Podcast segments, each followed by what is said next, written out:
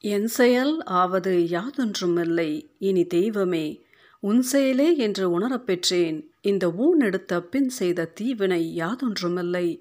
பிறப்பதற்கு முன் செய்த தீவினையோ இங்கனே வந்து மூண்டதுவே.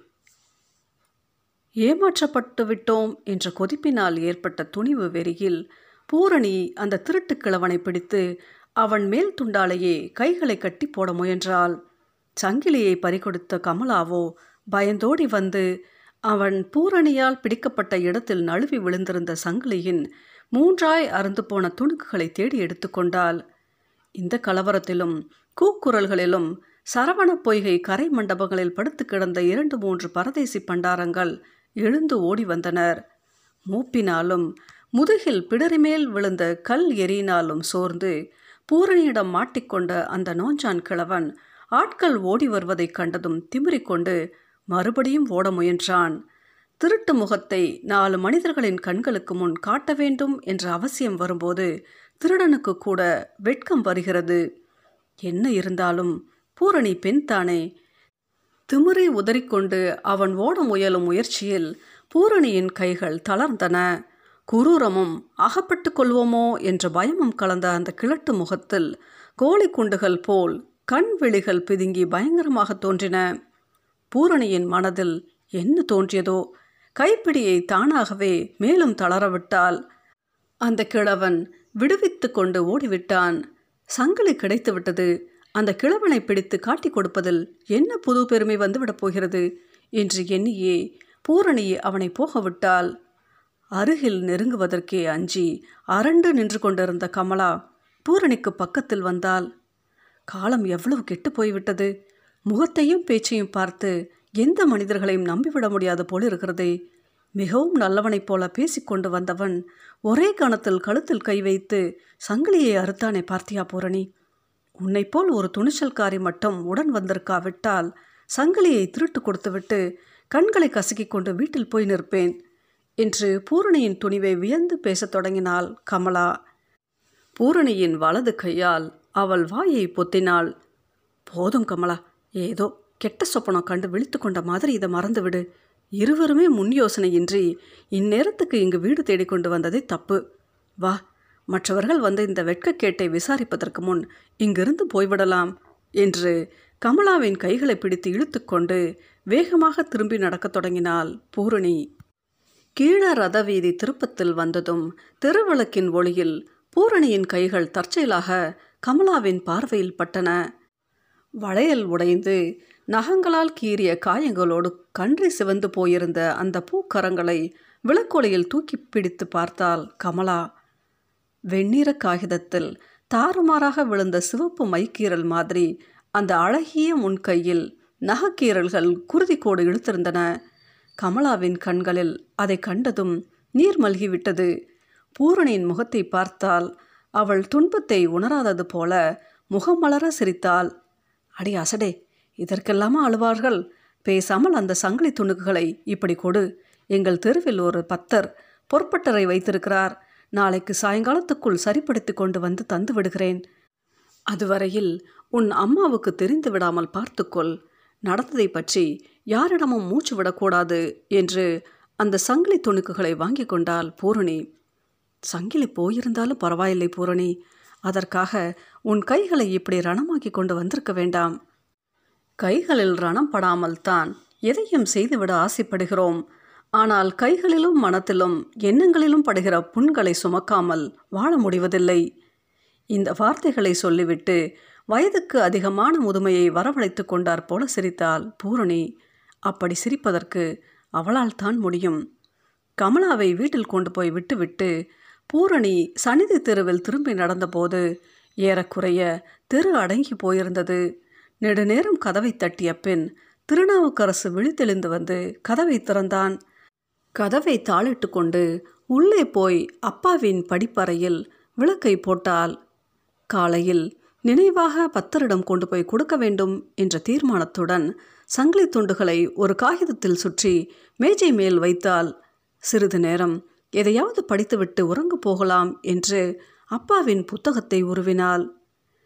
கவியரசர் பாரதியாரின் பாடல் தொகுதி அது. தானாக பிரிந்த பக்கத்தில் மேலாக தெரிந்த அந்த பாட்டு பூரணியின் அப்போதைய மனநிலைக்கு இதமாக இருந்தது.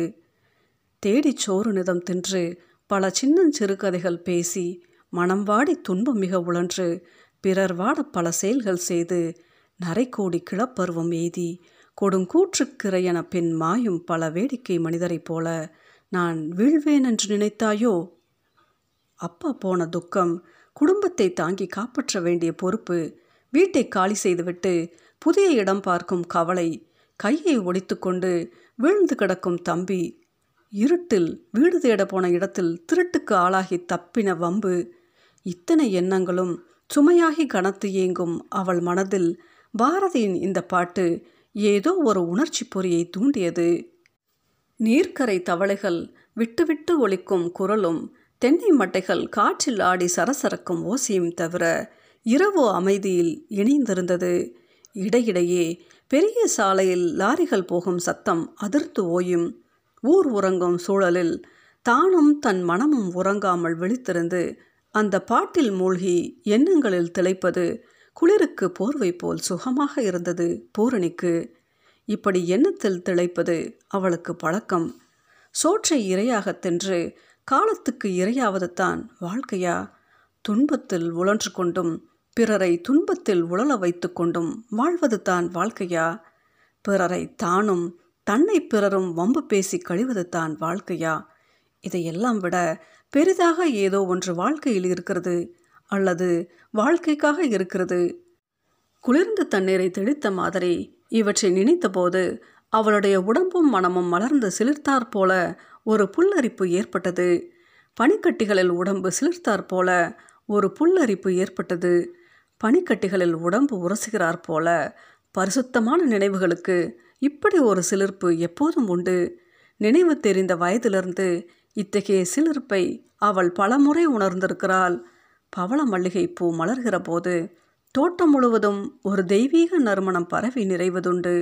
அபூர்வமான சில மனிதர்களுக்கு மனமும் எண்ணங்களும் வளர்ந்து விகசிக்கிற பருவத்தில் அந்த எண்ணங்களின் மலர்ச்சியால் எண்ணுகிறவர்களை சுற்றி ஒரு வகை ஞான மனமோ எனத்தக்க புனிதமான சூழ்நிலை நிலவும். கண்ணிமைகள் சோர்ந்து விழிகளில் சாய்ந்தன. புத்தகம் இரண்டொரு முறை கை நழுவியது. பூரணி விளக்கை அணைத்துவிட்டு படுக்கையில் போய் படுத்து கொண்டாள். உடலை கனம் குறைந்து இலவம் பஞ்சாகி போய்விட்ட மாதிரி சுகமான உறக்கம் அவளை தழுவியது. காலையில் நாட்டு வைத்தியர் வந்து சம்பந்தனின் கையை பார்த்துவிட்டு போனார். அன்று சனிக்கிழமை திருநாவுக்கரசுக்கு பள்ளிக்கூடம் விடுமுறை. பால்காரனுக்கு மாதம் முடிகிற வரை கணக்கு இருப்பதால் பால் ஊற்றிவிட்டு போயிருந்தான். காப்பியை போட்டு கொடுத்துவிட்டு முதல் நாள் இரவு வாங்கி கொண்டு வந்திருந்த கமலாவின் அருந்த சங்கிலியை செம்மைப்படுத்தி கொண்டு வருவதற்கு புறப்பட்டாள் பூரணி.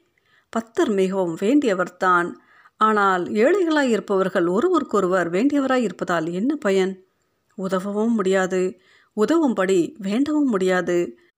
சங்கிலி பழைய சங்கிலி ஆவதற்கு இரண்டு மணி நேரம் பிடித்தது.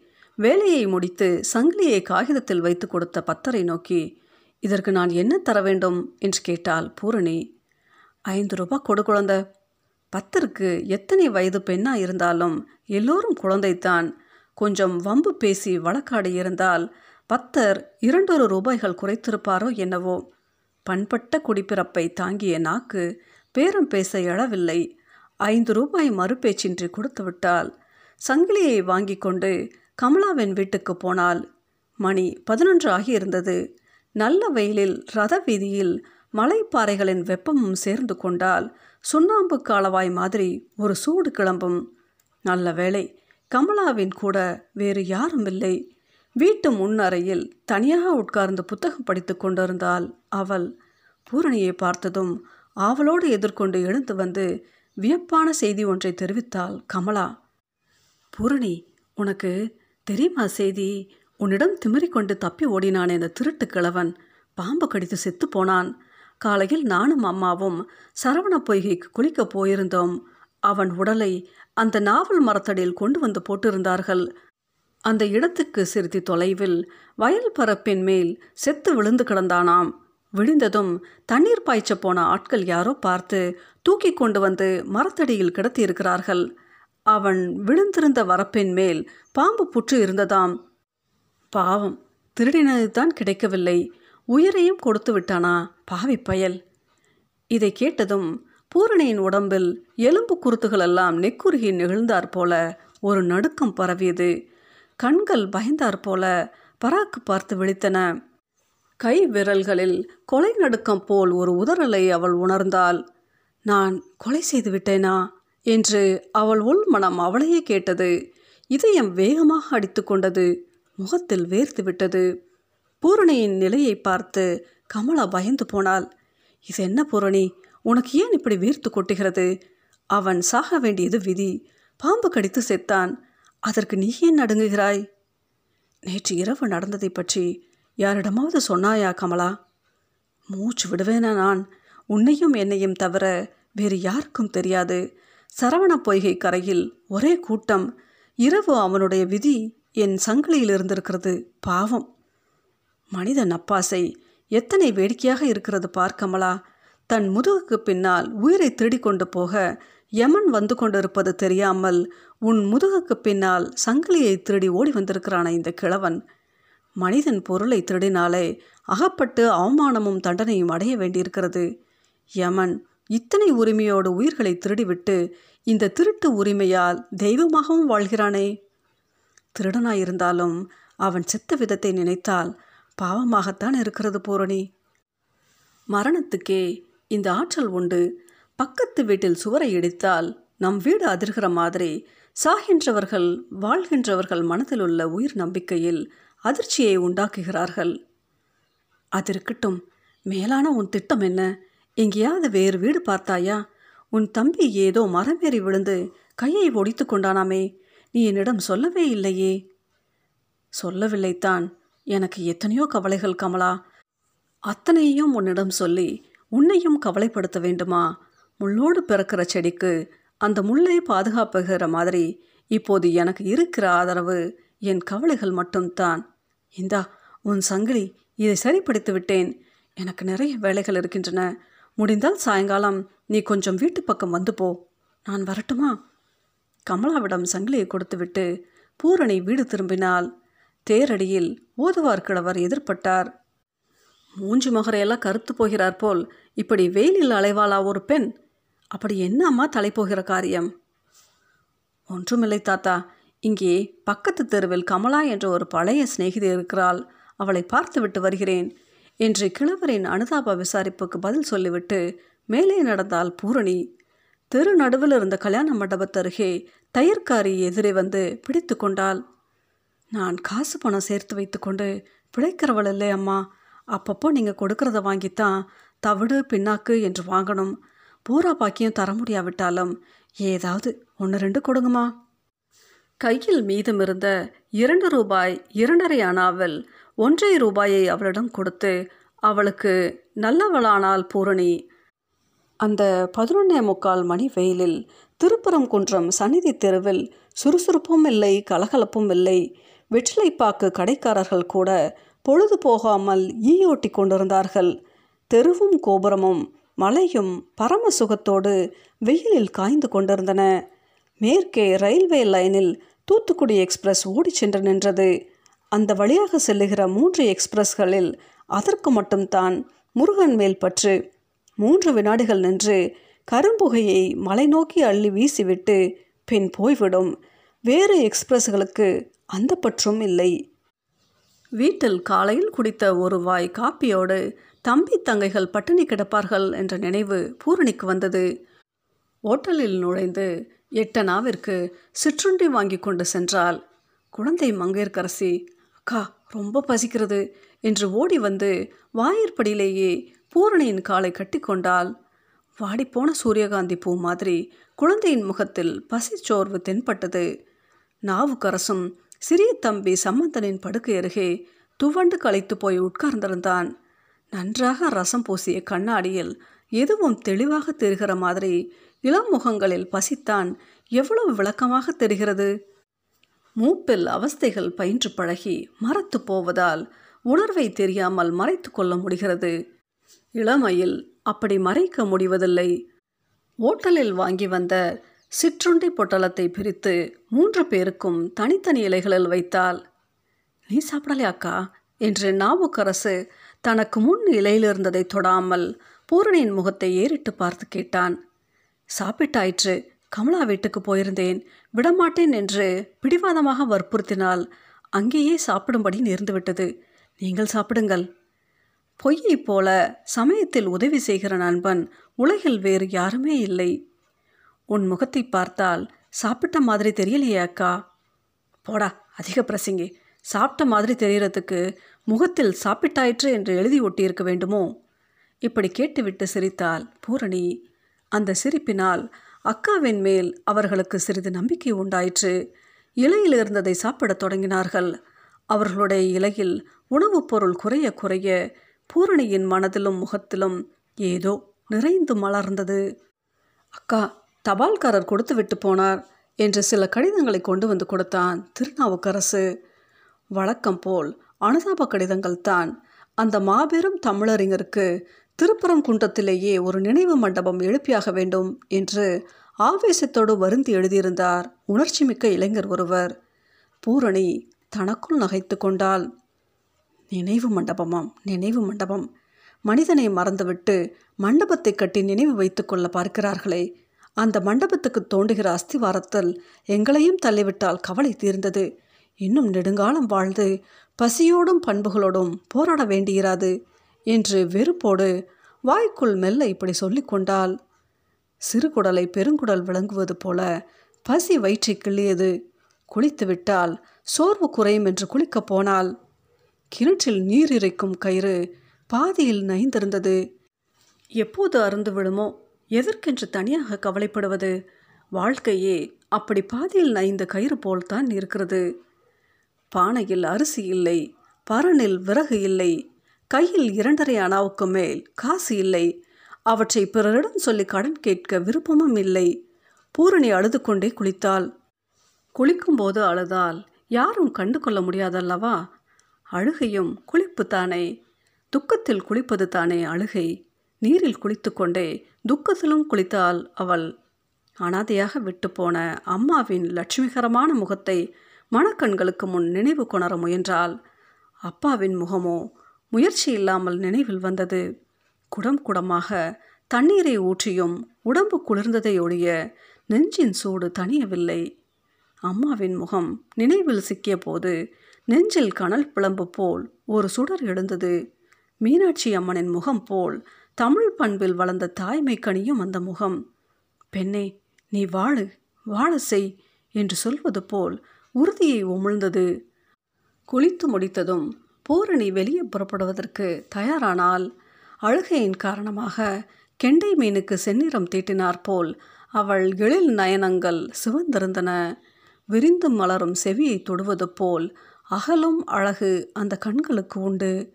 சாயங்காலம் வைத்தியர் வந்தால் தம்பியை பார்க்க சொல்லு. குழந்தை வெயிலில் தெருவில் அலையாமல் பார்த்துக்கொள். நான் வருவதற்கு அதிக நேரமாகும் என்று திருநாவுக்கரசிடம் சொல்லிக்கொண்டு குடையை எடுத்துக்கொண்டு புறப்பட்டாள் பூரணி. நகரத்தில் எங்காவது ஒரு வேலையை பார்த்து கொண்டு தான் வீடு திரும்புவது என்று அப்போது அவள் உள்ளத்தில் ஒரு வைராக்கியம் பற்றியிருந்தது. வயிற்றில் பசி மனதில் வைராக்கியம் கண்களில் ஒளி கையில் சிறிதாய் நளினமாய் பெண்கள் பிடித்து கொள்கிற மாதிரி குடை. மண்ணையும் வெப்பத்தையும் அதிகமாக உணர்ந்தறியா அந்த அணுச்சம் போக்கால்கள் நொந்தன. நோவை அவள் பொருட்படுத்தவில்லை.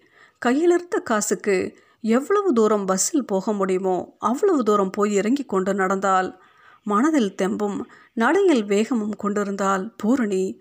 அவளுக்கு இப்போது வாழும் வெறி வந்திருந்தது.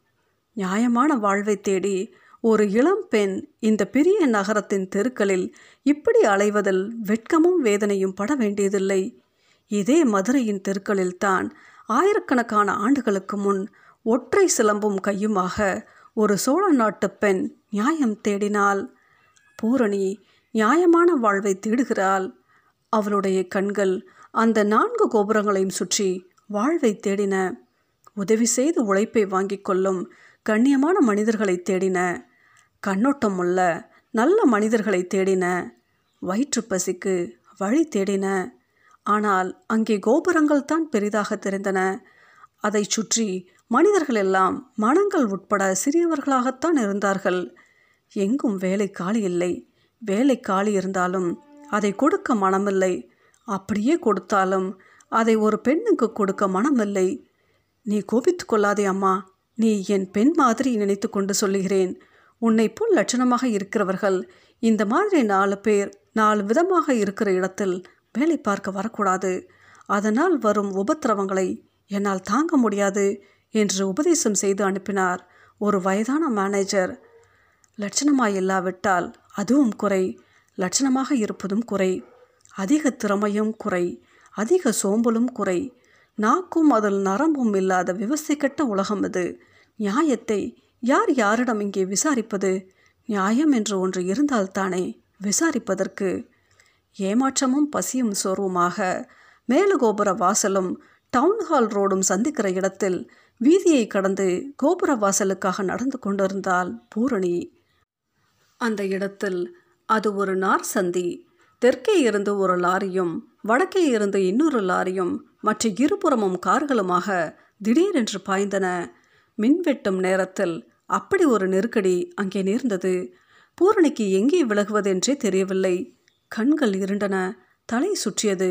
அப்படியே கையில் குடையோடு நடுவீதியில் அருந்து விழும் முல்லைக்கொடி போல சாய்ந்து விட்டால் இதே நகரத்தில் ஆயிரம் ஆயிரம் ஆண்டுகளுக்கு முன் இப்படி ஒரு இளம்பெண் நடுவீதியில் தடுமாறி விழுந்திருந்தால் எத்தனை மகாகவிகளின் உள்ளங்கள் துடித்து கொதித்து பாட முனைந்திருக்கும் ஒரு பெண்ணுக்கு துன்பம் வந்தால் ஓராயிரம் கவிகளுக்கு உள்ளம் துடிக்குமே. கண்ணகிக்கும் சகுந்தலைக்கும் துன்பம் வந்ததை இளங்கோவும் காளிதாசனும் காவியமாக்கினார்களே. அதற்கு என்ன செய்யலாம்? பூரணி கவிகள் வாழும் தலைமுறையில் பிறக்கவில்லையே. வெறும் மனிதர்கள் வாழ்கின்ற தலைமுறையில் அல்லவா அந்த பேதை பெண் வந்துவிட்டால் சோதி என்னும் கரையற்ற வெள்ளம் தோன்றி எங்கும் திரை கொண்டு பாய சோதி என்னும் நிறைவு இக்குலகை சூழ்ந்து நிற்ப ஒரு தனி நெஞ்சம் சோதி என்றதோர் சிற்றருள் சேர குமைந்து சோறும் கொடுமை இன்னதே. பாரதி. மயக்கம் தெளிந்து கண் விழித்தபோது ஒரு கணம் தான் எங்கே இருக்கிறோம்? என்றே பூரணிக்கு விளங்கவில்லை.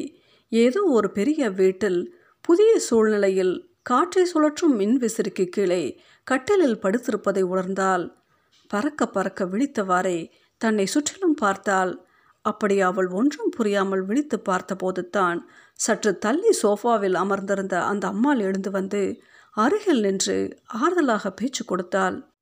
புதிய இடமா இருக்கிறதே என்று கூச்சப்படாதே அம்மா. இதை உன் சொந்த வீடு மாதிரி நினைத்துக்கொள்.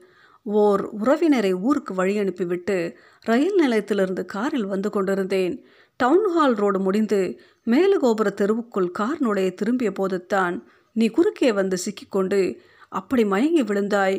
உன்னை என் காரிலேயே எங்கள் வீட்டுக்கு கொண்டு வந்து விட்டேன். இப்போது நீ எங்கள் வீட்டில் இருக்கிறாய். கீழே விழுந்ததற்கு அதிகமாக ஆண்டவன் புண்ணியத்தில் உனக்கு வேறெந்த விபத்தும் ஏற்படவில்லை. கவலைப்படவோ பயப்படவோ வேண்டாம். தெருவில் வந்து கொண்டிருந்தபோது தனக்கு நேர்ந்ததை பற்றி அந்த அம்மா கூறியதை கேட்க வெட்கமாக இருந்தது பூரணிக்கு. என்ன நடந்தது? என்பதை அந்த அம்மா கூறி விளக்கிய பின்புத்தான் அவளுக்கு ஒருவாறு புரிந்தது. நான் தழுதழுக்க அந்த அம்மாளுக்கு நன்றி சொல்லத் தொடங்கினாள். உங்களுக்கு எப்படி எந்த வார்த்தைகளால் நன்றி சொல்லப் போகிறேன்? தாயைப் போல வந்து என்னை காப்பாற்றி இங்கே கொண்டு வந்திருக்கிறீர்கள். நன்றி இருக்கட்டும். காரும் வண்டியும் கூட்டமுமாக ஒரே நெருக்கடியாக இருக்கிற நார் சந்தியில் அப்படித்தான் பராக்கு பார்த்து கொண்டு நடப்பதா பெண்ணே? நல்ல வேலையும் நல் விளையும் உன் பக்கம் இருந்து காப்பாற்றி இருக்கின்றன என்று தான் சொல்ல வேண்டும். மயிரிழையில் தப்பி பிழைத்திருக்கிறாய். இந்த விபத்தில் தப்பிவிட்டேன். நீங்கள் காப்பாற்றி விட்டீர்கள். இதைவிட பெரிய விபத்து ஒன்று இருக்கிறது. ஒவ்வொருவரும் விரும்பியோ விரும்பாமலோ அடைகிற விபத்து அது. நீ என்ன சொல்கிறாய்? எதை பற்றி சொல்கிறாய்? வாழ்க்கையை பற்றி சொல்கிறேன்.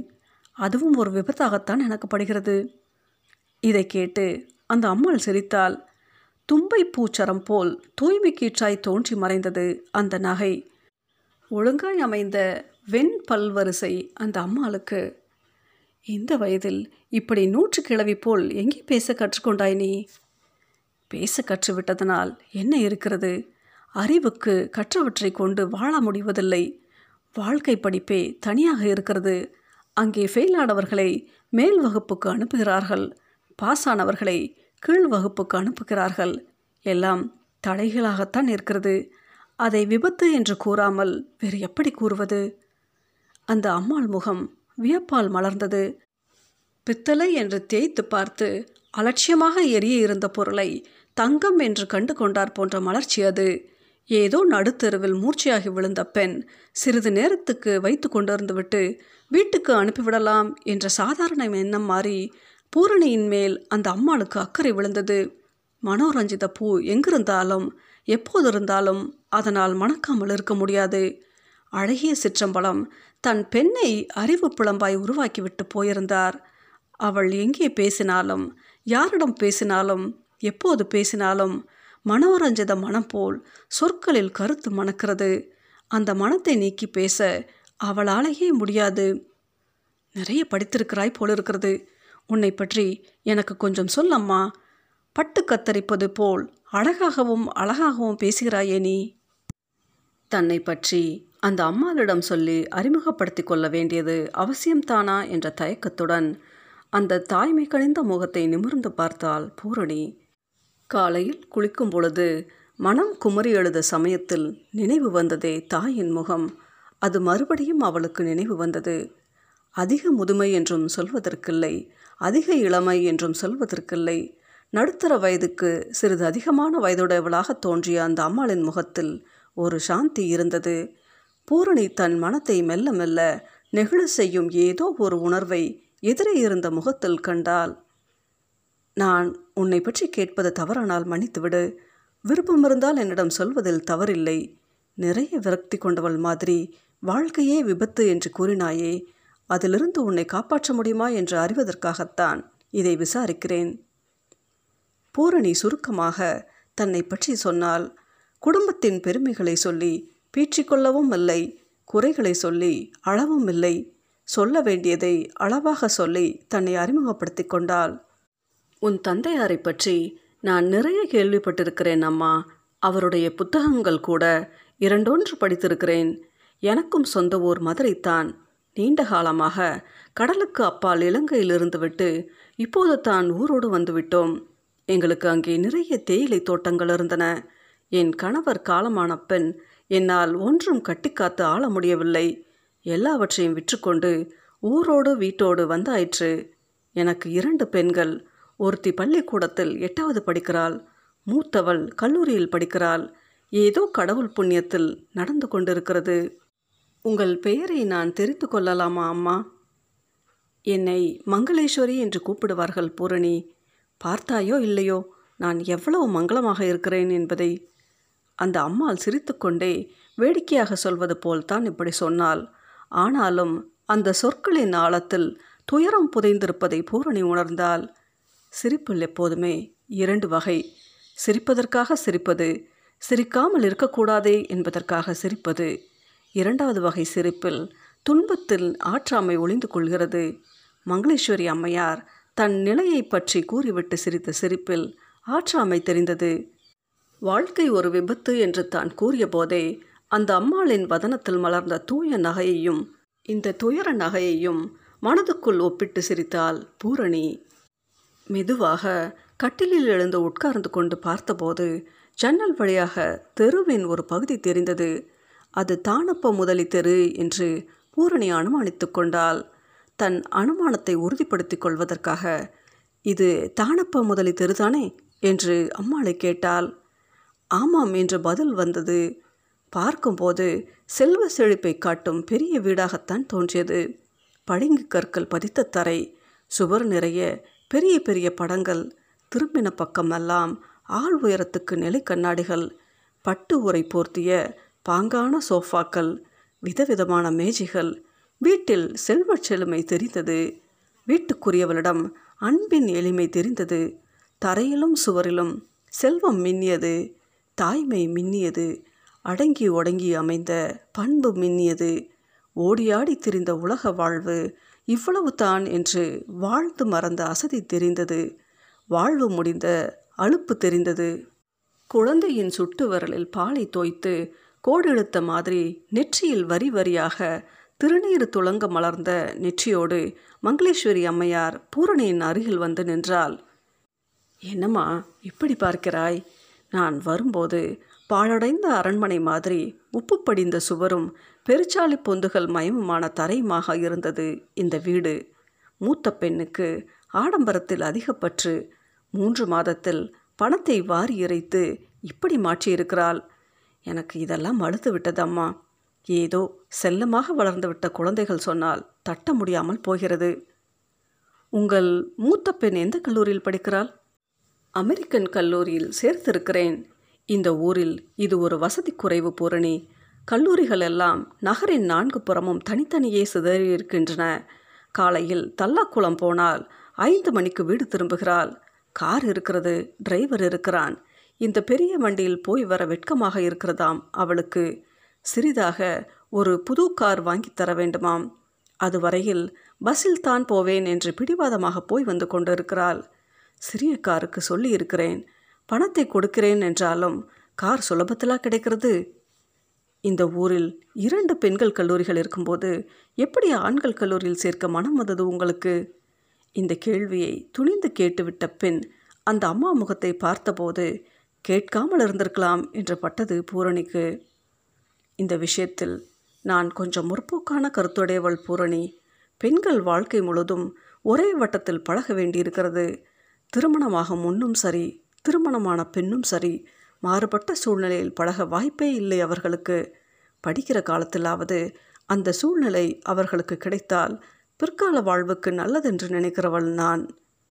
பூரணி மெல்ல சிரித்தாள்.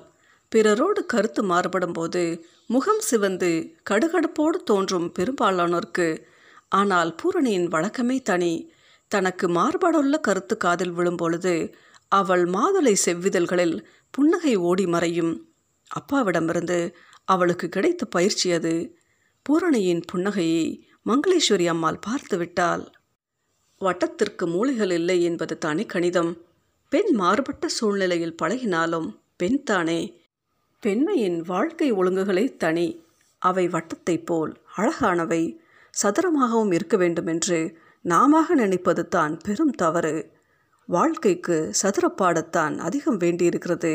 சற்று முன் நீ கூட இதே கருத்தைத்தான் வேறொரு விதத்தில் சொன்னாய் பூரணி. வட்டத்தில் ஒழுங்கு உண்டு வழி தவற வாய்ப்பில்லை.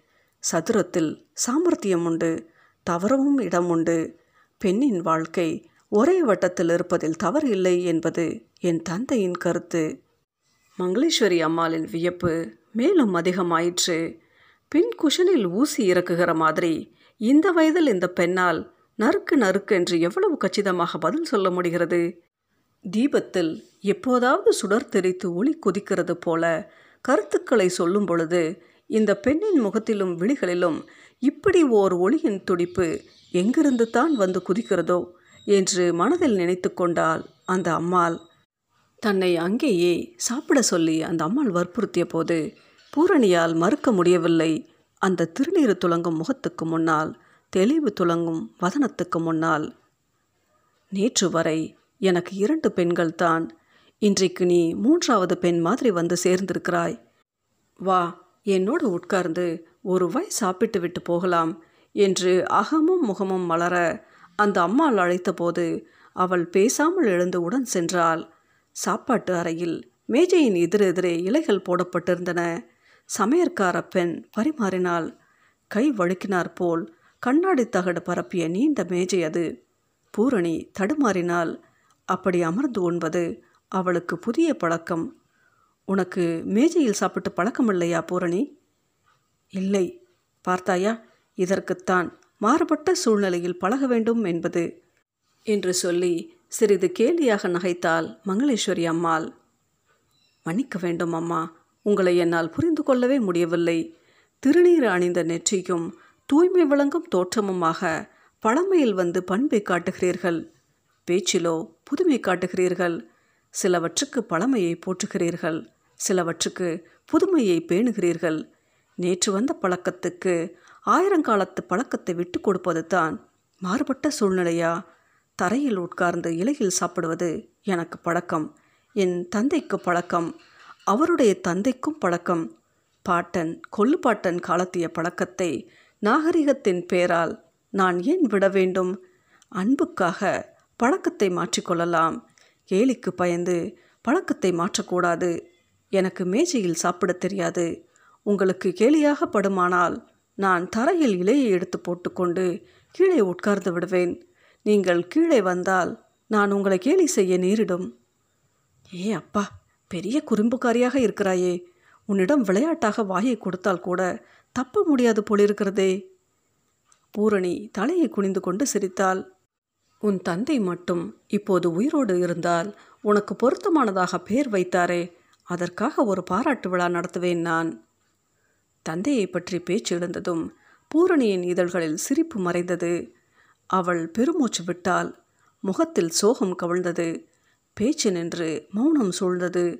சாப்பிட்டுவிட்டு சிறிது நேரம் பேசிக்கொண்டிருந்த பின் பூரணி புறப்படுவதற்காக எழுந்தாள். வீட்டில் தங்கை தம்பிகள் காத்து கொண்டிருப்பார்கள். நான் போய்த்தான். ஏதாவது சமைத்து போட வேண்டும். எனக்கு விடை கொடுத்தால் நல்லது. போகலாம் இரு. இந்த உச்சி வெயிலில் போய் என்ன சமைக்கப் போகிறாய்? எல்லாம் ஒரேடியாக சாயங்காலம் சேர்த்து சமைத்து கொள்ளலாம். ஐந்து ஐந்தரை மணிக்கு சின்ன பொண்ணும் பெரிய பொண்ணும் வந்து விடுவார்கள். அவர்களை பார்த்து விடலாம்.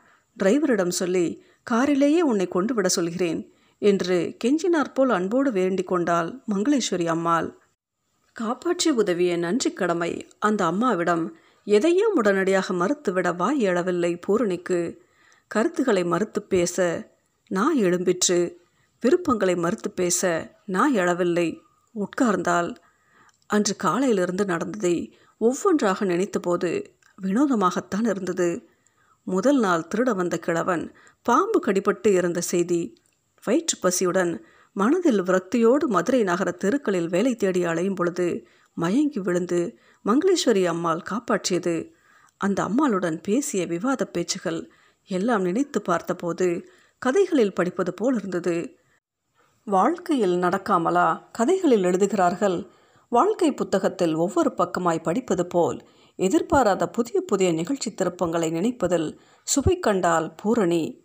மங்களேஸ்வரி அம்மாள் பூரணிக்கு பொழுது போவதற்காக மாடிக்கெல்லாம் அழைத்து கொண்டு போய் வீட்டை சுற்றி காண்பித்தால் லட்சங்களை லட்சியமில்லாமல் செலவழித்து வீட்டை அழகுபடுத்தியிருந்தார்கள். மாடி அறையில் பெரிய கடிகாரம் ஒன்று இருந்தது.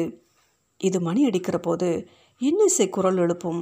இலங்கையிலிருந்து கொண்டு வந்தது கொஞ்சம் இரு நாலரையாக போகிறது. இப்போது ஒரு மணி அடிக்கும். நீ கேட்டால் மிகவும் ஆச்சரியப்படுவாய் என்று பூரணியை அந்த அழகிய பெரிய கடிகாரத்தின் முன் கையை பிடித்து நிறுத்தினாள் மங்களேஸ்வரி அம்மாள். பியானோ ஒலி போல நீட்டி முழக்கி இனிதாய் ஒரு முறை ஒலித்தது கடிகாரம். அந்த ஒளி எதிரொலித்து அதிர்ந்து அழகாய் அடங்கிய விதம் தேன் வெள்ளம் பாய்ந்து பாய்ந்த வேகம் தெரியாமல் வற்றினார் போல் இருந்தது. பூரணி சிரித்துக்கொண்டே சொன்னால் கடிகாரம் காலத்தின் கழிவை காட்டுவது மனிதனுடைய உயிர் நஷ்டம் அதில் தெரிகிறது. ஒவ்வொரு மணி அடிக்கும் போதும் அதில் ஓர் அழுகை ஒளி கேட்டால் மிகவும் பொருத்தமாக இருக்கும் புத்திசாலித்தனமாகவும் இருக்கும். பொடி அசட்டு பெண்ணே உனக்கு வாழ்க்கையை ரசிக்கவே தெரியவில்லை. என் வயதுக்கு நான் இப்படி அழுத்து பேசினால் பொருந்தும். நீ இப்படி பேசுவது செயற்கையாக இருக்கிறது. செயற்கையோ இயற்கையோ எனக்கு தோன்றியதை சொன்னேன். எல்லோருக்கும் தோன்றாததைத்தான் உனக்கு தோன்றுகிறது. நான் மாறுபட்ட சூழ்நிலையில் பழகாதவள் ஒரே மாதிரி நினைக்கிறவள் எனக்கு தோன்றுவது தப்பாகவும் இருக்கலாம். பார்த்தாயா பழையபடி வம்புக்கு இழுக்கிறாயே என்னை. பழமைக்கும் புதுமைக்கும் பாலம் போல் இருக்கும் அந்த அம்மாளிடம் பேசுவதே இன்பமாக இருந்தது பூரணிக்கு. குழந்தையை சீண்டிவிட்டு அதன் கோபத்தை அழகு பார்ப்பது போல் அந்த அம்மாளுக்கும் பூரணியின் வாயை கிண்டிவிட்டு வம்பு பேசுவது இன்பமாக இருந்தது. ஐந்து மணிக்கு அந்த அம்மாளின் மூத்த பெண் கல்லூரியிலிருந்து வந்தால் கல்லூரி வேலை நாட்களை அதிகமாக்கிய பெண் சனிக்கிழமை கூட வகுப்பு வைத்து உயிரை வாங்குகிறார்கள் அம்மா என்று அழுத்தபடியே படிப்பை குறை கூறிக்கொண்டு வந்தால் படிக்கிற பெண். அவளுடைய தோற்றத்தை பார்த்ததும் பூரணி அசந்து போனால் பஞ்சாபி பெண்களைப் போல பைஜாமாவும் சட்டையுமாக கான்பூரை வலிந்து மயக்கும் தோற்றம். மேகப்பிசர்களை துணியாக்கினார் போல தோளில் ஒரு மெல்லிய தாவணி. பூரணிக்கு கண்கள் கூசின. தமிழ் பண்போடு பார்த்து பழகிய கண்கள் அவை. பெண் அழகாக இருக்கலாம் அது அவளுடைய தவறு இல்லை. ஆனால் அழகாக இருப்பதாக தானே பிறரை நினைக்க செய்ய வலிந்து முயல்வது எத்தனை பெரிய பாவம் என்று தான் அந்த பெண்ணின் கோலத்தை கண்டபோது பூரணி எண்ணினாள். எண்ணியதை யாரிடம் சொல்வது? யாரிடமும் சொல்லவில்லை. மங்களேஸ்வரி அம்மாள் தன் பெண்ணுக்கு பூரணியை அறிமுகப்படுத்தினாள். அந்த பெண்ணுக்கு பார்வை பேச்சு எல்லாமே அலட்சியமாக இருந்தன. அந்த பெண் ஆங்கிலமும் தமிழும் கலந்து பெரிதாக சிரித்து கலகலப்பாக பேசினாள். பெண்ணின் பெயர் வசந்தா என்று மங்களேஸ்வரி அம்மாளிடம் கேட்டு தெரிந்து கொண்டாள் பூரணி. சிறிது நேரம் பேசினோம் என்று பேர் செய்த பின்னர் பூரணியை கீழே தனியே தள்ளி விட்டுவிட்டு இரட்டை பின்னல் சுழல மாடிக்கு போய்விட்டாள் வசந்தா. அவள் தலை மறைந்ததும் மங்களேஸ்வரி அம்மாள் இவளுக்கு ஆடம்பரம் கொஞ்சம் அதிகம். என்று பூரணியின் மனநிலையை புரிந்து கொண்டவள் போல் சிரித்தவாறு சொன்னாள். பூரணி ஒன்றும் கூறவில்லை. பதிலுக்கு மெதுவாக சிரித்தாள். இளையவளுக்கு கூட இன்று பள்ளிக்கூடம் கிடையாது. ஏதோ ஸ்பெஷல் கிளாஸ் என்று போனால் இன்னும் காணவில்லையே என்று அந்த அம்மாள் சொல்லிக் கொண்டிருந்த போதே இளைய பெண் உள்ளே நுழைந்தால் அகலக்கரை போட்ட பட்டு பாவாடையும் தாவணையுமாக இந்த பெண் அடக்கமாக அம்மாவை கொண்டிருந்தாள். செல்லம் உனக்கு இந்த அக்காவை அறிமுகப்படுத்த போகிறேன் இப்படி வா என்று இளைய பெண்ணை அழைத்தாள் தாய். இளைய பெண் அடக்கமாக வந்து நின்று கை குவித்து வணங்கினாள். பூரணிக்கு இவளை பிடித்திருந்தது. குடும்ப பாங்கான பெண்ணாக தெரிந்தாள் செல்லம். இவளுக்கு பேர் மட்டும் செல்லமில்லை எனக்கும் இவள்தான் செல்லம் என்று பெருமையோடு இளைய பெண்ணை பற்றி சொன்னாள் மங்களேஸ்வரி அம்மாள். இந்த பெண்ணிடம்தான் உங்களை காண்கிறேன். என்று தயங்காமல் தனக்குள்ள கருத்தை அந்த அம்மாவிடம் சொன்னாள் பூரணி. அப்போது மூத்தவள் மாடியிலிருந்து இறங்கி வந்து கொண்டிருந்தாள். பூரணி கூறியது அவள் காதில் விழுந்திருக்குமோ என்று தெரியவில்லை. விழுந்திருந்தாலும் குற்றமில்லை என்பது தான் பூரணியின் கருத்து. உன்னை காப்பாற்றியதற்கு வெறும் நன்றி மட்டும் போதாது. அடிக்கடி நீ இங்கு வந்து போய்க் கொண்டிருக்க வேண்டும். நானும் வருவேன். நீ சொல்லி இருக்கிறாயே வாழ்க்கை விபத்து. அதிலிருந்து உன்னை காப்பாற்றுவதற்கு நான் ஒரு வழி செய்கிறேன்.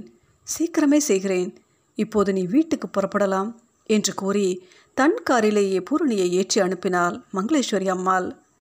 பூரணி புறப்பட்டால் தானப்ப முதலி தெருவிலிருந்து திரும்பி மேலகோபுர தெருவில் கார் நுழைந்தது. மாலை மயங்கி இரவு மலரும் நேரம். வீதியிலே விளக்கொளி வெள்ளம். கண்ணாடி மேல் விழுந்த உளுந்துகள் சிதறி பிரிவது போல் கும்பல் கும்பலாக மக்கள் கூடி பல்வேறு வழிகளில் பிரியும் கலகலப்பான இடம் அது. சினிமாவிற்கு நிற்கிற கியூ வரிசை கடைகளின் கூட்டம் நீலமும் சிவப்புமாக விளம்பரம் காட்டும் மின்சார குழல் விளக்குகள் எல்லாம் பார்த்து கொண்டே பூரணி காரில் சென்றாள். கடைகளில் மின் விளக்குகளில் நியாயம் மொத்தமாகவும் சில்லறையாகவும் எரிந்து கொண்டிருந்தது. வியாபாரம் சுறுசுறுப்பாக நடக்கிற கூட்ட நேரம். வடக்கத்திக்காரன் கடை ஒன்றிலிருந்து சப்பாத்தி நெய்யில் புரளும் மனம் மூக்கை துளைத்தது. சோதி என்னும் கரையற்ற வெள்ளம் தோன்றி எங்கும் திரை கொண்டு பாய்வது போன்று இளங்கிற்று அந்த வீதி. காரின் வேகத்தில் ஓடுகிற திரைப்படம் போல அந்த காட்சிகளை பார்த்து கொண்டே போன அவள் மனதில் சோர்வு வந்து புகுந்தது. வீட்டையும் பசியோடு விட்டு வந்த தங்கை தம்பியரையும் நினைக்கிறபோது கவலை வந்து நிறைந்தது. கார் திரும்பி திரும்பி வழிகளையும் வீதிகளையும் மாற்றிக்கொண்டு விரைந்தது. சாயங்காலம் கமலாவை வீட்டுக்கு வர சொல்லியிருந்தேன். அவள் வேறு வந்து காத்திருப்பாள். குழந்தையிடம் பேச்சு கொடுத்து வீட்டு நிலைமையை தெரிந்து கொண்டிருந்தாள் ஆனால் அவள் முகத்தை ஏறெடுத்து பார்க்கவே வெட்கமாக இருக்குமே. கடவுளே உலகத்தில் பசியையும் பண்பையும் ஒரு இடத்தில் ஏன் சேர்த்து படைத்திருக்கிறாய்? வயிற்றையும் வாய்மையையும் ஏன் ஒன்றாக இணைக்கிறாய்? பூரணியின் நினைவு நிற்கவில்லை. ஆனால் கார் நின்றுவிட்டது. ரயில்வே கேட் அடைத்திருந்தது. மதுரையிலிருந்து திருப்பரங்குன்றம் போகும் சாலையில் மூன்று ரயில்வே கேட்டுகள் குறுக்கிடுகின்றன. அந்த சாலையில் அது ஓர் ஓயாத தொல்லை. ஆண்டாள்புரத்துக்கு அருகில் உள்ள கேட் மூடியிருந்தது. தெற்கே இருந்து எக்ஸ்பிரஸ் போகிற நேரம். எக்ஸ்பிரஸ் போயிற்று. கேட் திறந்தார்கள். கார் மறுபடியும் விரைந்தது. வீட்டு வாசலில் போய் எல்லோரும் காணும்படி காரிலிருந்து இறங்க விரும்பவில்லை. அவள் வீதி முகப்பில் மயில் மண்டபத்துக்கு அருகிலேயே இறங்கி கொண்டு விட்டாள். அம்மா வீட்டை பார்த்து கொண்டு வர சொன்னாங்களே என்றான் டிரைவர். அவனுக்கு அங்கே நின்றே தன் வீட்டை அடையாளம் காட்டிவிட்டு நடந்தாள் பூரணி. கார் திரும்பி போயிற்று. வீட்டு வாசலுக்கு வந்தவள் வீடு பூட்டியிருப்பதைக் கண்டு திகைத்தாள். நிலவை பிடித்து சிறு கரைகள் துடைத்து குறு முறுவல் பதிந்த முகம். நினைவை பதித்து மன அலைகள் நிறைத்து சிறு நளினம் தெளித்த விழி. பசித்த வயிறும் கொதித்த மனமுமாக பூரணி என்னும் பெண் மதுரை நகரத்து நார் சந்தையில் மயங்கி விழுந்தபோது மங்களேஸ்வரி அம்மாளும் இந்த கதையின் வாசகர்களும் தான் அனுதாபப்பட்டு உள்ளம் துடித்தார்கள் என்று நினைத்திருந்தோம். ஆனால் அன்று அங்கே அந்த சம்பவம் நடந்த இடத்துக்கு மிக அருகில் ஓர் இளம் கவியுள்ளம் துடித்திருக்கிறது. வெறும் மனிதர்கள் வாழுகிற தலைமுறையின் துன்பத்தைக் கண்டு கொதித்திட ஒரு கவி உள்ளமா? நியூஸ் ரிப்போர்ட்டர்கள் வாழும் நூற்றாண்டு அல்லவா இது? நடுத்தெருவில் பெண் மயங்கி விழுந்தால் என்று நியூஸ் எழுதலாம். கவி எழுத துடித்த அந்த உள்ளம் யாருடையது? கைகள் யாருடையவை? அறிந்து கொள்ள ஆவலாயிருக்கிறதல்லவா ஆச்சரியகரமான அந்த இளைஞனை சந்திக்கலாம் வாருங்கள். அதோ அந்த நார் சந்திக்கு மிக அருகில் கிழக்கை பார்த்த வாயில் அமைந்த அச்சாபெஸ் ஒன்று தெரிகிறதே. அதற்குள் நுழைந்து அங்கே நடப்பதை கவனிக்கலாம். மீனாட்சி அச்சகம் எல்லா விதமான அச்சு வேலைகளும் ஏற்றுக்கொள்ளப்படும் குறித்த நேரம் குறைந்த செலவு என்று பெரிய விளம்பர பலகை வெளியே தொங்குகிறது. அப்போது சரியான பிற்பகல் நேரம். அச்சகத்து முகப்பு அறையை தெருவிலிருந்து பார்த்தாலும் அறையிலிருந்து தெருவை பார்த்தாலும் நன்றாக தெரிகிற விதத்தில் அது அமைந்திருக்கிறது. வாசலில் வந்து நின்ற காரிலிருந்து அச்சகத்தின் உரிமையாளர் போல் தோற்றமளிக்கும் முதியவர் ஒருவர் இறங்கி வேகமாக உள்ளே வருகிறார். முகப்பு அறைக்குள் நுழைகிறார். மேஜையில் எதையோ தேடுகிறார். நோட்டு புத்தகம் போல் பெரிய டைரி ஒன்று விரிந்து கிடக்கிறது. கண்ணாடியை மாட்டிக்கொண்டு எடுத்து படிக்கத் தொடங்குகிறார். படிக்க படிக்க முகத்தில் சிடுசிடுப்பும் சீற்றமும் பரவுகின்றன. இந்த சமூகம் எங்கே உருப்பட போகிறது? உச்சி வெயிலில் கேள்வி முறையின்றி ஒரு பெண் நடுத்தருவில் சோர்ந்து விழுந்து கிடந்தால் காரும் லாரியும் கூட்டமுமாக வேடிக்கை பார்க்கத்தான் எவ்வளவு நெருக்கம். உள்ளத்தை கொள்ளை கொள்ளும் அழகோடு ஒரு பெண் இப்படி மண்ணில் தளர்ந்து விழலாமா? பெண் மண்ணில் விழும்போது இந்த நாட்டின் மங்கள பண்புகள் எல்லாம் மண்ணில் உடன் விழுகின்றனவே. ஐயோ என் உள்ளம் கொதிக்கிறதே. இந்த மதுரை நகரத்து தெருக்களில் தமிழ் வாழ்ந்து செங்கோல் செலுத்தியதாம். செல்வமும் செழுமையுமாக பெருமை முரசறைந்ததாம் எல்லாம் வாழ்ந்த பெருமைகள் வாழ்கின்ற பெருமை ஒன்றுமில்லை. இன்று என் கண்கள் இந்த தெருக்களில் எதை பார்க்கின்றன? ஏமாற்றத்தை சுமந்து திரியும் மனிதர்களை பார்க்கிறேன். ஏழ்மையும் ஏக்கத்தையும் சுமந்து நடமாடும் உடல்களை காண்கிறேன். குழந்தைகளும் கையுமாக கந்தல் புடவையோடு பிச்சைக்கு வரும் பெண் தெய்வங்களை பார்க்கிறேன். நெஞ்சு பொறுக்கதில்லையே. அழகும் படிப்பும் பண்பும் உள்ள ஒரு பெண் இப்படி மண்ணில் விழலாமா? ஏன் விழுந்தால்? யாரால் விழ நேர்ந்தது? அடே அரவிந்தா நீ கவிஞன். உன்னுடைய உள்ளம் இன்னுமா துடிக்கவில்லை? இதை கண்டுமா கொதிக்கவில்லை? பாடு. துடிப்பதெல்லாம் திரட்டி. ஏதாவது பாடிவை. நீ அச் ஆஃபீஸில் ப்ரூஃப் திருத்த பிறந்தவனா? இல்லை. இல்லவே இல்லை. நீ கவி உள்ளம் படைத்தவன். சமூகத்தை திருத்தி நேர் செய்ய பிறந்தவன். படித்துக்கொண்டே வந்த முதியவரின் முகம் சீற்றத்தின் எல்லையை காட்டியது. அவ்வளவு சினத்தையும் கையில் சேர்த்து மேஜை மேலிருந்த மணியை ஓங்கி குத்தினார். இரண்டு முறை அப்படி குத்தி மணி அதிர்ந்த பின் ஒரு சிறுவன் வேகமாக ஓடி வந்து அடக்க ஒடுக்கமாக நின்றான். அந்த கழுதை அரவிந்தன் இருந்தால் உடனே கூப்பிடு. வர வர பைத்தியம் முற்றித்தான் போய்விட்டது பையனுக்கு. சிறுவன் அரவிந்தன் என்று பெயர் குறிக்கப்பெற்ற ஆளை கூப்பிட்டு கொண்டு வருவதற்காக அச்சகத்தின் உட்புறம் ஓடினான். பலவிதமான அச்சு எந்திரங்களின் ஓசைகளுக்கிடையே அச்சு கோர்ப்பவர்களுக்கு பக்கத்தில் நின்று பேசிக்கொண்டிருந்த ஓர் அழகிய வாலிபனை போய் கூப்பிட்டான் சிறுவன். சிவந்த நிறம் உயர்ந்த தோற்றம். கேலண்டர்களில் கண்ணனும் ராதையுமாக சேர்ந்து வரைந்துள்ள ஓவியங்களில் குறும்பும் அழகும் இணைந்து கலையாகத் தோன்றுமே கவர்ச்சியானதொரு கண்ணன் முகம். அதுபோல எடுப்பான முகம் அந்த வாலிபனுக்கு. கதர் ஜிப்பாவும் நாளமுள வேட்டியுமாக எளிமையில் தோன்றினான் அவன். சார் முதலாளி வந்திருக்காரு. உங்களை கூப்பிடுறாரு. மேஜை மேலிருந்து எதையோ எடுத்து படிச்சுட்டு ரொம்ப கோபமாக இருக்காருங்க. தேடி வந்த சிறுவன் பின்தொடர வாலிபன் முன்புறத்து அறையை நோக்கி விரைந்தான். மனதில் துணிவையும் நம்பிக்கையும் காட்டுகிற மாதிரி அவனுடைய நடை கூட ஏறு போன்று பீடு நடையாக இருந்தது. முன்புறத்து அறை வாசலில் அவன் தலை தென்பட்டதோ இல்லையோ அவர் சீறிக்கொண்டு இறைந்தார்.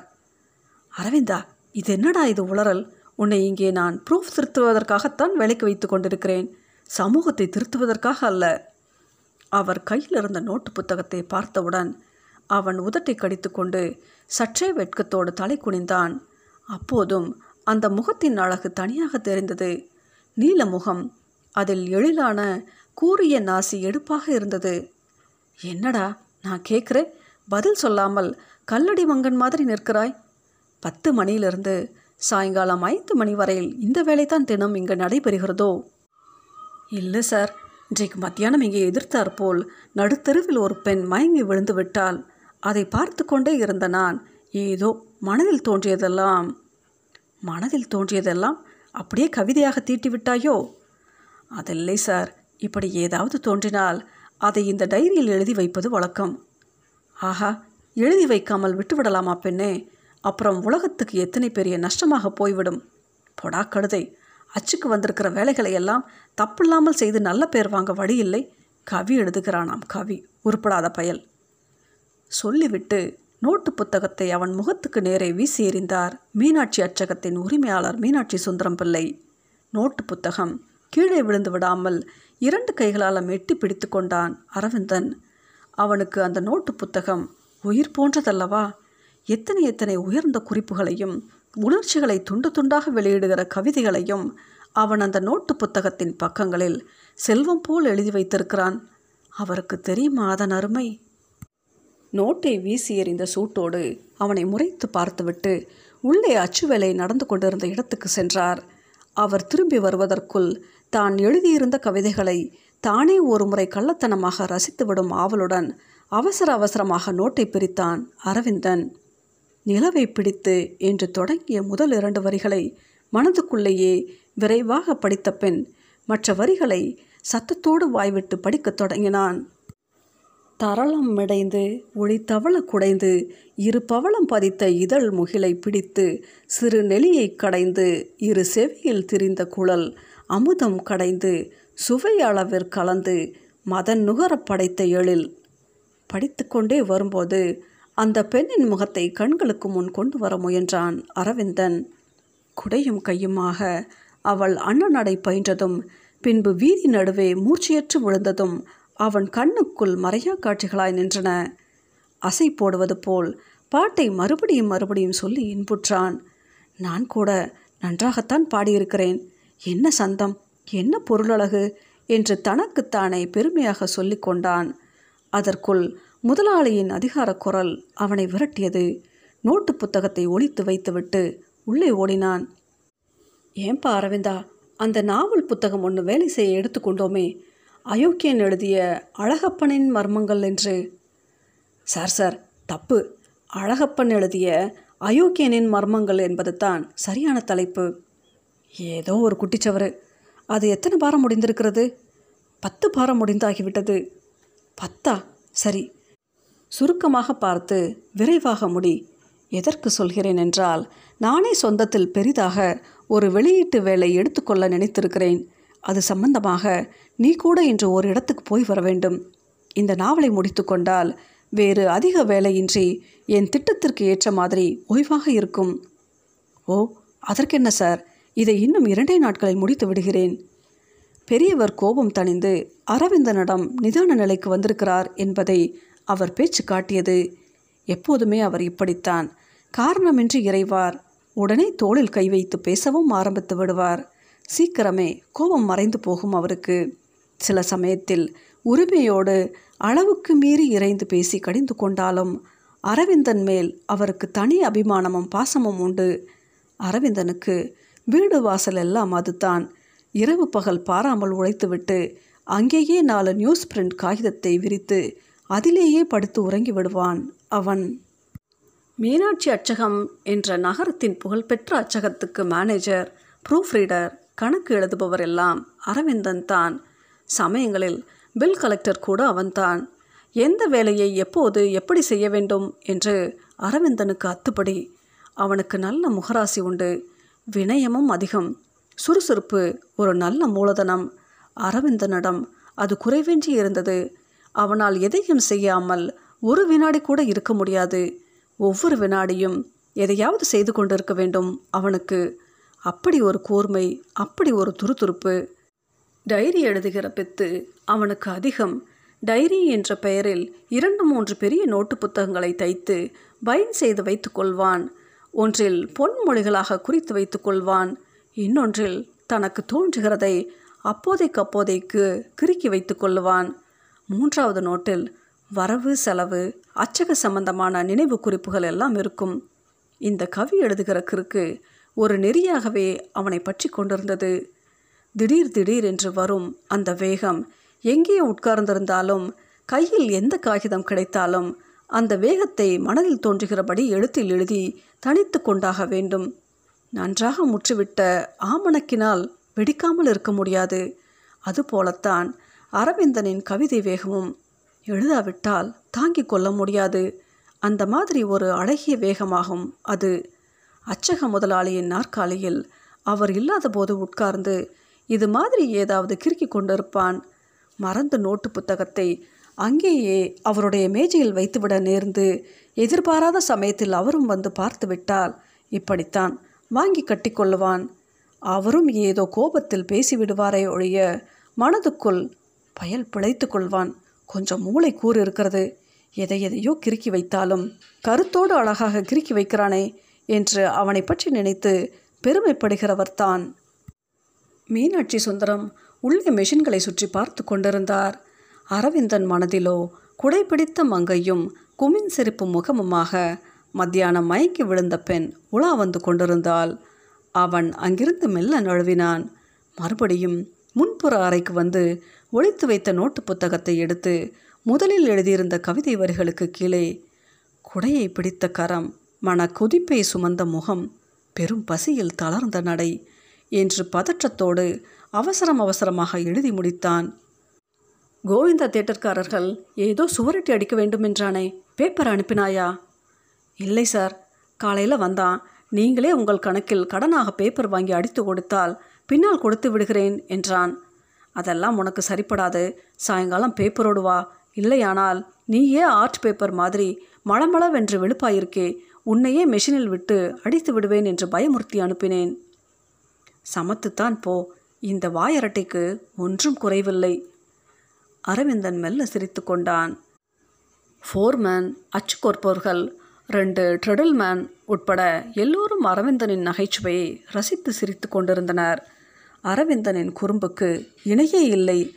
யாருடைய குற்றத்தையும் எவருடைய தவறுகளையும் ஒளிவு மறைவின்றி பழிச்சென்று நாலு பேருக்கு முன்னால் உடைத்து விடுவான். தன்னிடம் குற்றமோ பொய்களோ போன்ற அழுக்குகள் இல்லாததால் அவனுக்கு மற்றவர்களிடம் பயமே இல்லை. இதனால் எல்லோருக்கும் அவனிடம் பயம். அவனுக்கு முன்னால் தப்பு செய்ய பயம் தப்பாக பேச பயம். தீயவை எல்லாவற்றுக்குமே அவன் முன் பயம்தான். ஒரு சமயம் தொடர்ந்தாற்போல் ஒரு அச்சுக்கோப்பவன் ஈய எழுத்துக்களை திருடி தன் டிஃபன் பாக்ஸில் போட்டு கடத்தி கொண்டிருந்தான். அரவிந்தனுக்கு இது தெரிந்துவிட்டது. மறுநாள் காலை அந்த அச்சுக்கோப்பவன் தன் இடத்துக்கு வந்தபோது அங்கே கீழ்கண்டவாறு கம்போஸ் செய்து வைத்திருந்தது. நாளைய நாட்களில் நூற்றி ஐம்பது காணாக்களையும் இருநூறு ஆணாக்களையும் எழுபது லயனாக்களையும் டிஃபன் செட் மூலம் கடத்திய தீரனே இன்று மாலை மூன்று மணிக்குள் அவற்றையெல்லாம் திரும்ப கொண்டு வருகிறாயா? அல்லது இதற்கு மேல் நீயே கம்போஸ் செய்து கொள்ளலாம். அரவிந்தன் இதை படித்துவிட்டு அலறி எடுத்துக்கொண்டு ஓடி வந்தான். அந்த ஆள் உடனே வீட்டுக்கு போய் எல்லாவற்றையும் எடுத்துக்கொண்டு வந்து கொடுத்துவிட்டு அரவிந்தனிடம் மன்னிப்பு கேட்டுக்கொண்டான் ஒரு சினிமா தியேட்டர்காரரிடம் நிறைய பாக்கி விழுந்துவிட்டது அவருடைய தியேட்டருக்கு அடித்து அனுப்பிய சுவரொட்டிகளில் அச்சகத்தின் பேர் போடுகிற மூலையில் உங்கள் பாக்கி விஷயம் போல் ஏறிவிட்டது. கடிதம் எழுதியும் பில் அனுப்பியும் என கழுத்து போயிற்று. விரைவில் பாக்கியை தீருங்கள். வேறு வழி இல்லாததால் உங்கள் செலவில் உங்கள் பேப்பரிலேயே இதை கம்போஸ் செய்து அனுப்புகிறேன் என்று சிறிய எழுத்துக்களில் அச்சிட்டு கீழே அச்சகத்தின் பெயரையும் போட்டு அனுப்பிவிட்டான் அரவிந்தன். சுவரட்டி ஒட்டப்பட்ட போது ஊரெல்லாம் கேலி கூத்தாகிவிட்டது. மறுநாளே ஓடோடி வந்து பாக்கியை தீர்த்துவிட்டு போனார் சினிமா தியேட்டர்காரர். இந்த இருபத்தெட்டு வயதில் அரவிந்தன் மீனாட்சி அச்சக நிர்வாகத்தையே தனித்தூண் போலிருந்து தாங்கி கொண்டிருந்தான். அரவிந்தன் அழகன் அறிஞன் கவிஞன் சாமர்த்தியமான குறும்புக்காரன் எல்லாம் இணைந்த ஒரு குணச்சித்திரம் அவன். பார்த்தவுடன் பதிந்து விடுகிற கவரும் தன்மை வாய்ந்த முக்கோண வடிவ நீலமுகம் அவனுடையதாகையால் ஒரு தடவை பார்த்தாலும் அவனை மறக்க முடியாது. ஆணியல்புக்கு சற்று அதிகமாகவே சிவந்து தோன்றும் உதடுகளின் குறும்பு நகை நெளிய அவன் பேசும்போது சுற்றி நிற்பவர்களின் கண்களெல்லாம் அவன் முகத்தில்தான் ஆவலோடு பதிய முடியும். அரவிந்தனுக்கு பிடிக்காதவை காலர் வைத்த ஆடம்பரமான சட்டைகள் அணிவதும் எட்டு முழம் வேட்டி கட்டுவதும் எளிமையை எல்லாவற்றிலும் விரும்புகிற சுவாபம் உள்ளவன் அவன். தமிழ்நாட்டு சூழ்நிலையே எளிமைக்கு ஏற்றது என்று வாதாடுவான். இது ஏழைகளின் தேசம் இங்கே ஒவ்வொருவரும் குறைவான வசதிகளை அனுபவிப்பதோடு மற்றவர்களுக்கு விட்டு கொடுக்க தயாராக இருக்க வேண்டும் என்று அடிக்கடி புன்னகையோடு கூறுவான் அரவிந்தன். காந்திய கொள்கைகளை போற்றுவதில் விருப்பமும் மதிப்பும் கொண்டிருந்தான் அரவிந்தன். கைப்பிடிக்குள் அடங்கி விடுகிறார் போல் ஒரு சின்னஞ்சிறு திருக்குறள் புத்தகம் எப்போதும் அவனுடைய சட்டை பையில் இருக்கும். அரவிந்தா இப்படி வா உன்னிடம் கொஞ்சம் தனியாக பேச வேண்டும் என்று அவனை அன்போடு முன்னறைக்கு அழைத்து கொண்டு சென்றார். அச்சக உரிமையாளர் மீனாட்சி சுந்தரம். உள்ளே அழைத்து கொண்டு போய் அவனை உட்கார செய்து தம் திட்டத்தை விவரித்தார். விளையாட்டு பிள்ளை போல் தோன்றினாலும் அவனுடைய திறமையில் அவருக்கு அசையாத நம்பிக்கை. அவனை கலந்து கொள்ளாமல் எதுவும் செய்ய மாட்டார். அவர் அன்று கூறிய புது திட்டத்தை அரவிந்தன் முழு மனத்தோடு வரவேற்று ஒப்புக்கொண்டான் நிச்சயமாக இந்த திட்டம் நமக்கும் பயன்படும் நாட்டுக்கும் பயன்படும். சிறந்த தமிழ் அறிஞர்கள் நூல்களை மலிவான விலையில் வெளியிட்டு பரப்ப வேண்டியது அவசியம்தான். சாமர்த்தியமாக வெளியிட்டு விற்றால் நமக்கு கைப்பிடிப்பு இருக்காது. அப்படியானால் முதலில் இதோ இந்த முகவரிக்கு போய் உரியவர்களை பார்த்து ஆக வேண்டிய காரியங்களை ஏற்பாடு செய்து பேசிவிட்டு வா என்று முகவரியை நீட்டினார் அவர். நான் ஏழரை மணி வரை இங்கேயே இருக்கப் போகிறேன். காரிலேயே போய்விட்டு வந்துவிடு அரவிந்தா. அவருக்கு தெரியாமல் தன்னுடைய நோட்டு புத்தகத்தையும் எடுத்துக்கொண்டான் அரவிந்தன். நினைவு வைத்துக்கொள் இப்போது நீ போகிற இடத்திலிருந்து தான் முதலில் நாம் வெளியிடப் போகிற நூல்கள் கிடைக்க வேண்டும். காரியத்தை பழமாக்கி கொண்டு வா என்று வாசல் வரை உடன் வந்து கூறி அவனை காரில் ஏற்றி அனுப்பினார் மீனாட்சி சுந்தரம். மருள் மாலை போதின் ஒளிமங்கிய மாலை. அழகு மதுரை நகரின் தெருக்கள் எப்படி இருக்கிறதென்று கவியின் கண்ணோடு அனுபவித்து கொண்டே காரில் விரைந்தான் அரவிந்தன். திண்டுக்கல் ரோட்டின் அருகில் மேற்கே திரும்பியதும் டிரைவர் எங்கே போகணுங்க? என்று இடம் கேட்டான். அரவிந்தன் இடத்தை சொன்னான். வேகத்தில் மனம் துள்ளியது. நினைவுகள் உல்லாசத்தில் மிதந்தன. நினைவை பதித்து மன அலைகள் நிறைத்து சிறு நளினம் தெளிந்த விழி என்று வாய் இனிமையில் தோய்ந்த குரலை இழுத்து பாடியது. மனம் அந்த முகத்தை நினைத்தது. இதழ்களில் குறுநகை நிலவியது. மங்களேஸ்வரி அம்மாள் வீட்டு டிரைவருக்கு வீட்டை அடையாளம் காட்டி திரும்பிய பூரணி வீடு பூட்டியிருப்பது கண்டு திகைத்து நின்றாள் அல்லவா? அந்த சமயத்தில் இன்னொரு சிறிய கார் அவ்வீட்டு வாசலில் வந்து நின்றது. பேராசிரியர் அழகிய சிற்றம்பலம் அவர்களின் வீடு இதுதானே? பூட்டிய கதவை பார்த்து கொண்டு மலைத்து போய் நின்ற பூரணி விசாரிக்கும் குரலை கேட்டு திரும்பினாள்.